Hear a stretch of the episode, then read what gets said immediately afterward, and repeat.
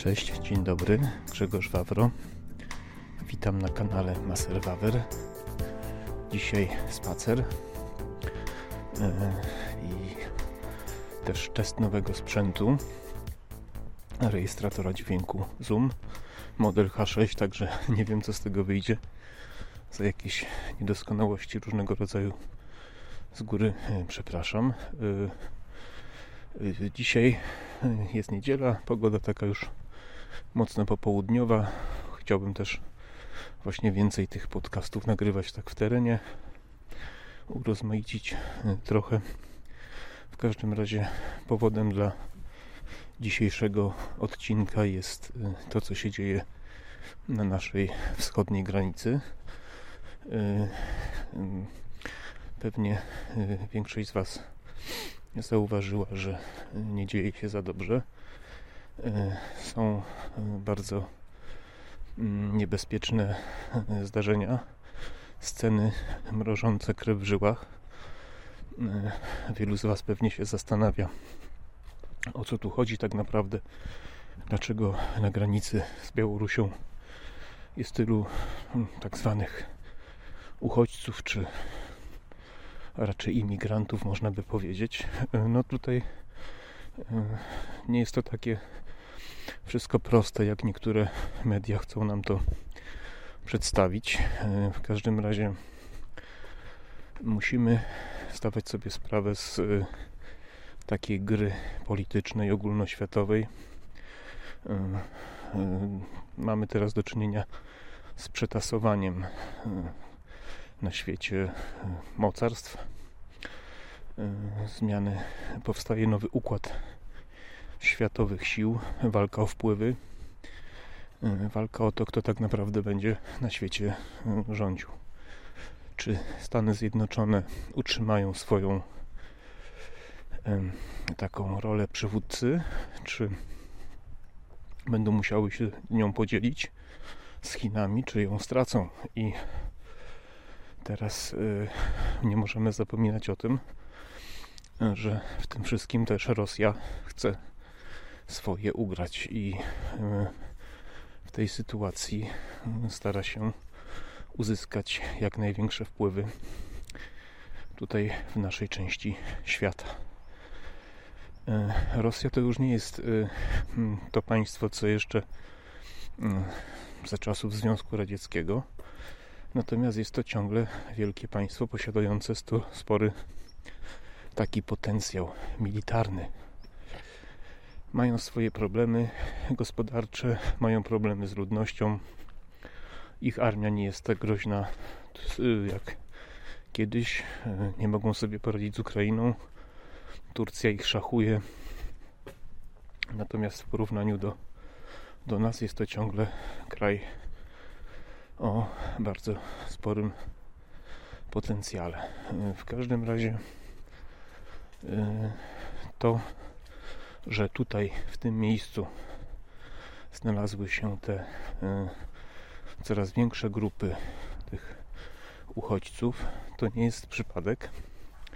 Oni tutaj nie dotarli dlatego, że znaleźli jakąś sobie drogę tam do przez kilka granic zielonych, przez Ukrainę, wcześniej gdzieś tam przez Turcję i dotarły do naszej granicy, tylko są zwożeni przez samoloty Łukaszenki i um, przy wsparciu całego aparatu państwowego Łukaszenki są transportowani na granicę i um, pomaga im się przedostać tutaj na nasze tereny w celu destabilizacji tego obszaru. Także no teraz oczywiście można się zastanowić, jak to się skończy. Ale ja bym się wcześniej zastanowił, dlaczego do tego doszło. Pamiętajmy, że Łukaszenka rządzi na Białorusi już od lat dziewięćdziesiątych. I wiadomo, kim jest. Nie jest to święty człowiek, ale co by nie powiedzieć, Białoruś zachowała pewną państwowość. Jest to oczywiście tak zwany związek, tak zwany zbir, Związek Białorusi i Rosji, ale jednak zachowała pewną niezależność. Dla nas była to sytuacja dość komfortowa, ponieważ na naszej granicy wschodniej nie mieliśmy, no z wyjątkiem oczywiście Królewca, niewielkiego fragmentu, nie mieliśmy bezpośredniej granicy z Rosją. I powinniśmy byli robić wszystko, żeby tak zostało. A co myśmy zrobili przy współudziale Unii Europejskiej? Ano, zrobiliśmy to, że przez ostatnich dwadzieścia kilka lat spychaliśmy Łukaszenkę w ręce Putina. E, nakładaliśmy sankcje, nie chcieliśmy z nim handlować. E, e, on wielokrotnie wyciągał, że tak powiem, rękę i szukał porozumienia. Natomiast my nie chcieliśmy tego. A co myśmy robili? Wspieraliśmy opozycję. Ale mało kto z Was wie, że ta opozycja, którą wspierały polskie różne rządy, organizacje, zwłaszcza związane z lewicą, z Platformą Obywatelską, to są, to była opozycja prorosyjska. Nasz rząd wspierał opozycję prorosyjską na Białorusi. Mam nadzieję, że rozumiecie kontekst tej sytuacji i zdajecie sprawę sobie, co tak naprawdę myśmy robili. E, Czasu było sporo, można było wiele rzeczy ugrać, można było dogadywać się z Łukaszenką i utrzymywać ten stan. Zresztą to samo dotyczy Ukrainy. Ukraina, jaka by nie była i jakie by nie były nasze historyczne zaszłości, powinna być państwem względnie niezależnym. I to powinno być w naszym interesie, dla naszego bezpieczeństwa. Teraz oczywiście usłyszę pewnie, czy domyślam się, że z wielu z Was e, powie, no jak to? Łukaszenka przecież to jest człowiek, dyktator, no, niezbyt przyjemny, ma wiele na sumieniu i tak dalej. W każdym razie, e, no pewnie tak, tylko musicie wiedzieć, że my jako państwo i nasi przywódcy powinni dbać przede wszystkim o interes nasz, naszego państwa, naszej suwerenności, niezależności, a nie o interes Białorusi i Białorusinów. Stany Zjednoczone bardzo często wspierały kraje rządzone przez dyktatorów, różnych panów sobie tam samych rządzących, nierzadko ludzi, którzy byli no, mieli sporo na sumieniu. Osama Bin Laden przecież no, został i cała Al-Kaida została stworzona przez właśnie Stany Zjednoczone. Także wiele krajów afrykańskich, które Libia i nie tylko, wielu krajów Ameryki Południowej, jeżeli tylko było to w interesie Stanów Zjednoczonych, były wspierane, były zbrojone, były e, e, finansowane często i tak dalej. Dlaczego? Bo leżało to w interesie Stanów Zjednoczonych i rząd Stanów Zjednoczonych działał na korzyść swoich obywateli. Ja bym tego samego oczekiwał od naszych przywódców, żeby nie zajmowali się interesem Białorusinów, Ukraińców czy innych krajów, tylko interesem Polaków. Niemcy, wszyscy inni dokładnie tak robią. Niemcy dogadywali się z Rosją, dogadują się z Putinem ponad naszymi głowami. Dlaczego? Ano dlatego, że yy, dlatego, że leży to w interesie właśnie tychże krajów. A my, jak zwykle, działamy nie w interesie naszych obywateli, tylko w interesie jakichś bliżej nieokreślonych wartości. E, jak to się kończy? Kończy się tak jak zwykle, że dostaniemy w dupę, będziemy mieli problemy na granicy, będziemy e, musieli teraz szybko się zbroić, ponieważ za chwilę będziemy mieli armię rosyjską na granicy z Polską. A kto nam pomoże? Nikt nam nie pomoże, ponieważ właśnie Amerykanie, Niemcy i inni pomagają tylko wtedy, kiedy mają w tym interes. Teraz nie mają żadnego interesu, a my zostajemy z ręką w nocniku. Ech, także to jest historia taka krótka i to jest przyczyna tego, co się tutaj teraz wydarzyło. Ech, co się dalej może wydarzyć? Oczywiście scenariuszy jest wiele.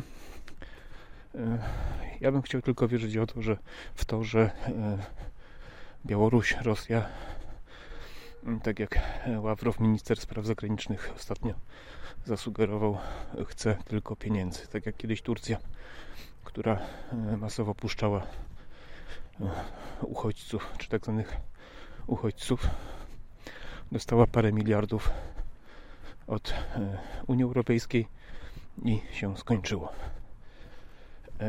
Gdyby to tylko o to chodziło, to byłoby pół biedy.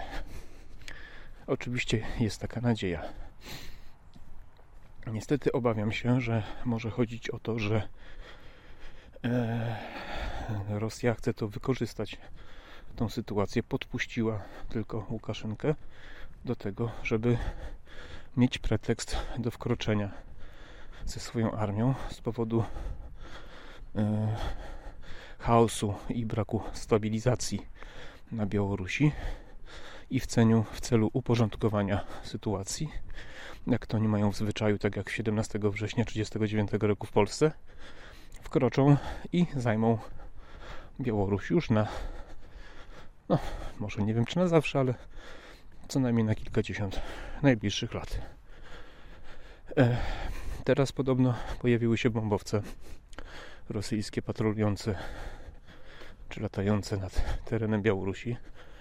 No i e, wygląda na to, że ten scenariusz jest najbardziej prawdopodobny. E, mamy wtedy bardzo duży problem, ponieważ nasza armia na tle armii europejskich może nie wygląda najgorzej, ale jest źle zarządzana, jest nieliczna, jest niedozbrojona e, i no, ma za dużo oficerów wysokiej rangi, że tak powiem. Za dużo generałów, za mało żołnierzy.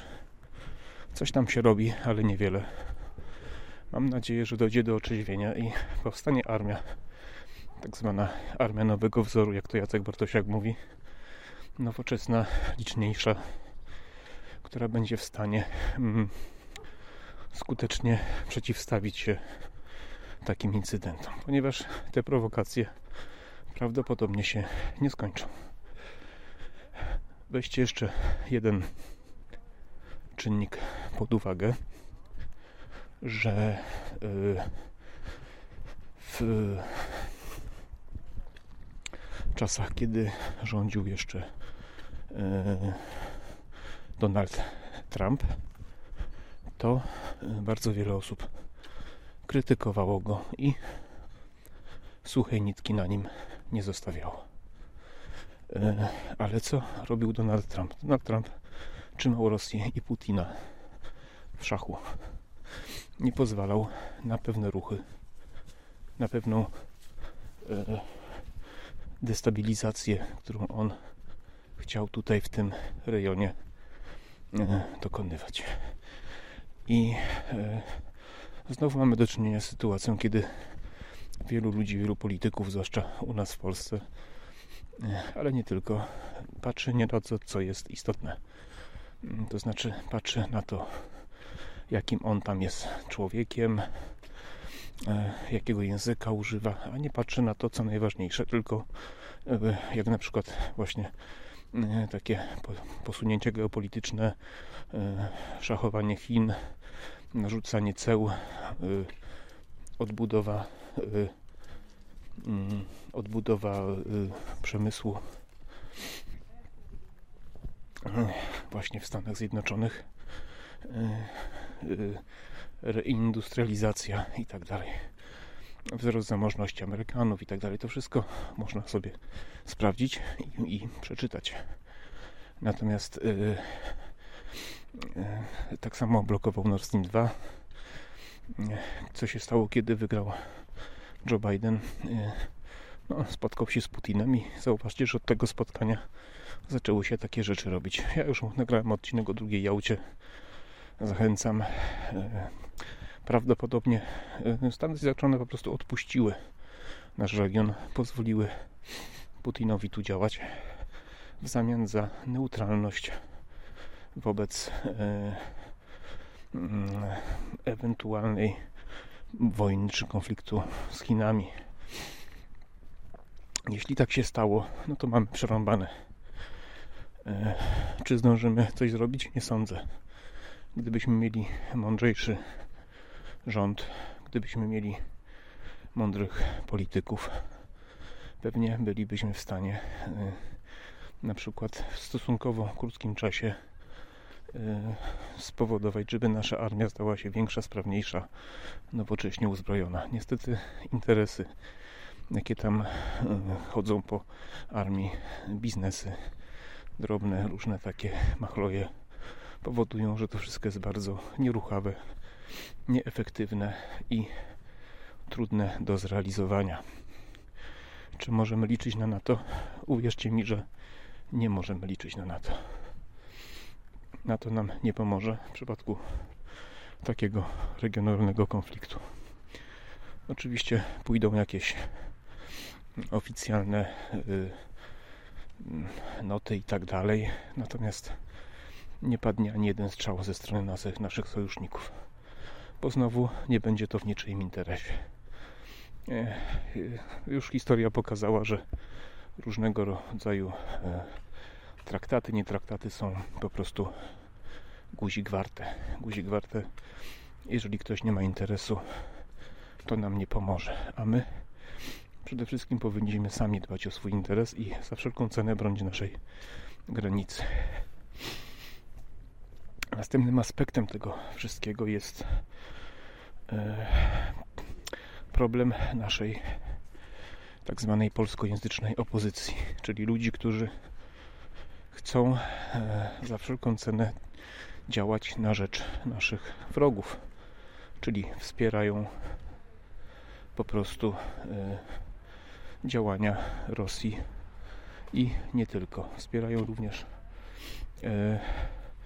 wspierają również działania Łukaszenki i działają na niekorzyść naszego państwa. Czyli po prostu chcą, żebyśmy ustąpili naciskom, tym naciskom, które są kierowane ze strony właśnie Rosji i Białorusi. Co z nimi można zrobić, nie mam pojęcia. Mają dość dużą siłę przebicia, ponieważ wspiera ich jedna z większych naszych stacji telewizyjnych, czyli T V M, T O G F M, radio. Są wspierani przez różne środowiska zagraniczne, korporacje medialne i tak dalej.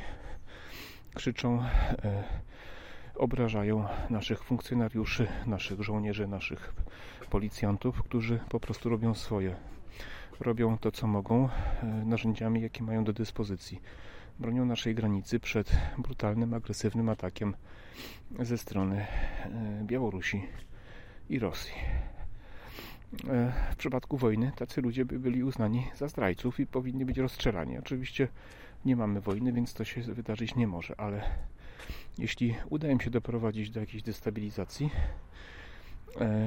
i poważnych problemów z tym związanych, ja uważam, że rząd polski powinien tych ludzi potraktować jak zdrajców po prostu.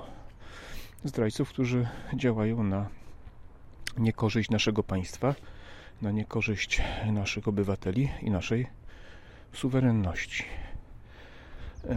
Skrajnie lewicowe środowiska w całej Europie mają dobrą historię jeśli chodzi o destabilizację. Pamiętajcie, że kiedy w dwudziestym roku walczyliśmy o Warszawę, to yy, kiedy armia bolszewicka naciskała, to właśnie takie same środowiska dokerzy we Francji, w Anglii yy, robili specjalny strajk uniemożliwiający wysyłanie pomocy polskiej armii, amunicji na przykład i broni. I to robili lewicowi właśnie działacze w tamtych czasach.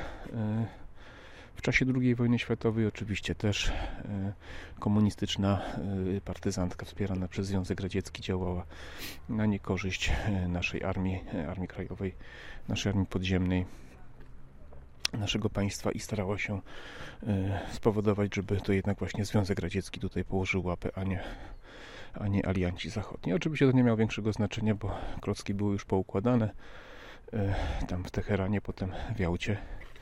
Ale chcę powiedzieć, że to nie jest pierwszy raz w historii, kiedy lewicowe, komunistyczne, jakby ich nazwać, dobra, niech każdy sobie wstawi co chce, próbują spowodować, żebyśmy stracili po raz kolejny suwerenność i stracili wolność w imię jakichś ich chorych idei.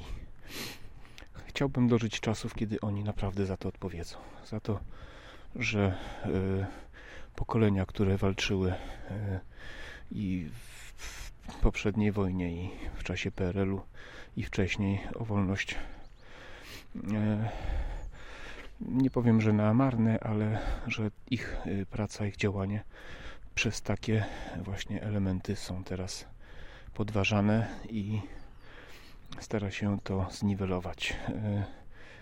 Cóż, ja wierzę w to, że my się tam jakoś obronimy i że Polacy, jak wielokrotnie w historii, dojdą do wniosku, że jednak chcą mieć własny naród, chcą być niezależni, suwerenni i sami o sobie decydować. Mamy sytuację teraz o tyle dramatyczną, że jedni, ci sami, którzy wspierają Putina, chcą nas pozbawić suwerenności względem Unii Europejskiej, więc jest to szaleństwo, jest to niezwykle skomplikowane i cóż, no mam nadzieję, że ten Marsz Niepodległości, który zgromadził tam, mówi się, około sto tysięcy, sto pięćdziesiąt tysięcy ludzi, był chyba najbardziej takim kulturalnym ze wszystkich marszów, od kiedy ja pamiętam. Pokazał, że jednak jest spora część obywateli, która chce mieć, e, chce mieć e, niezależne i suwerenne państwo. Tego nam wszystkim e, życzę. Także dziękuję w takim razie. Życzę powodzenia, wszystkiego dobrego. Do usłyszenia. Lajkujcie, komentujcie, dyskutujcie. Cześć.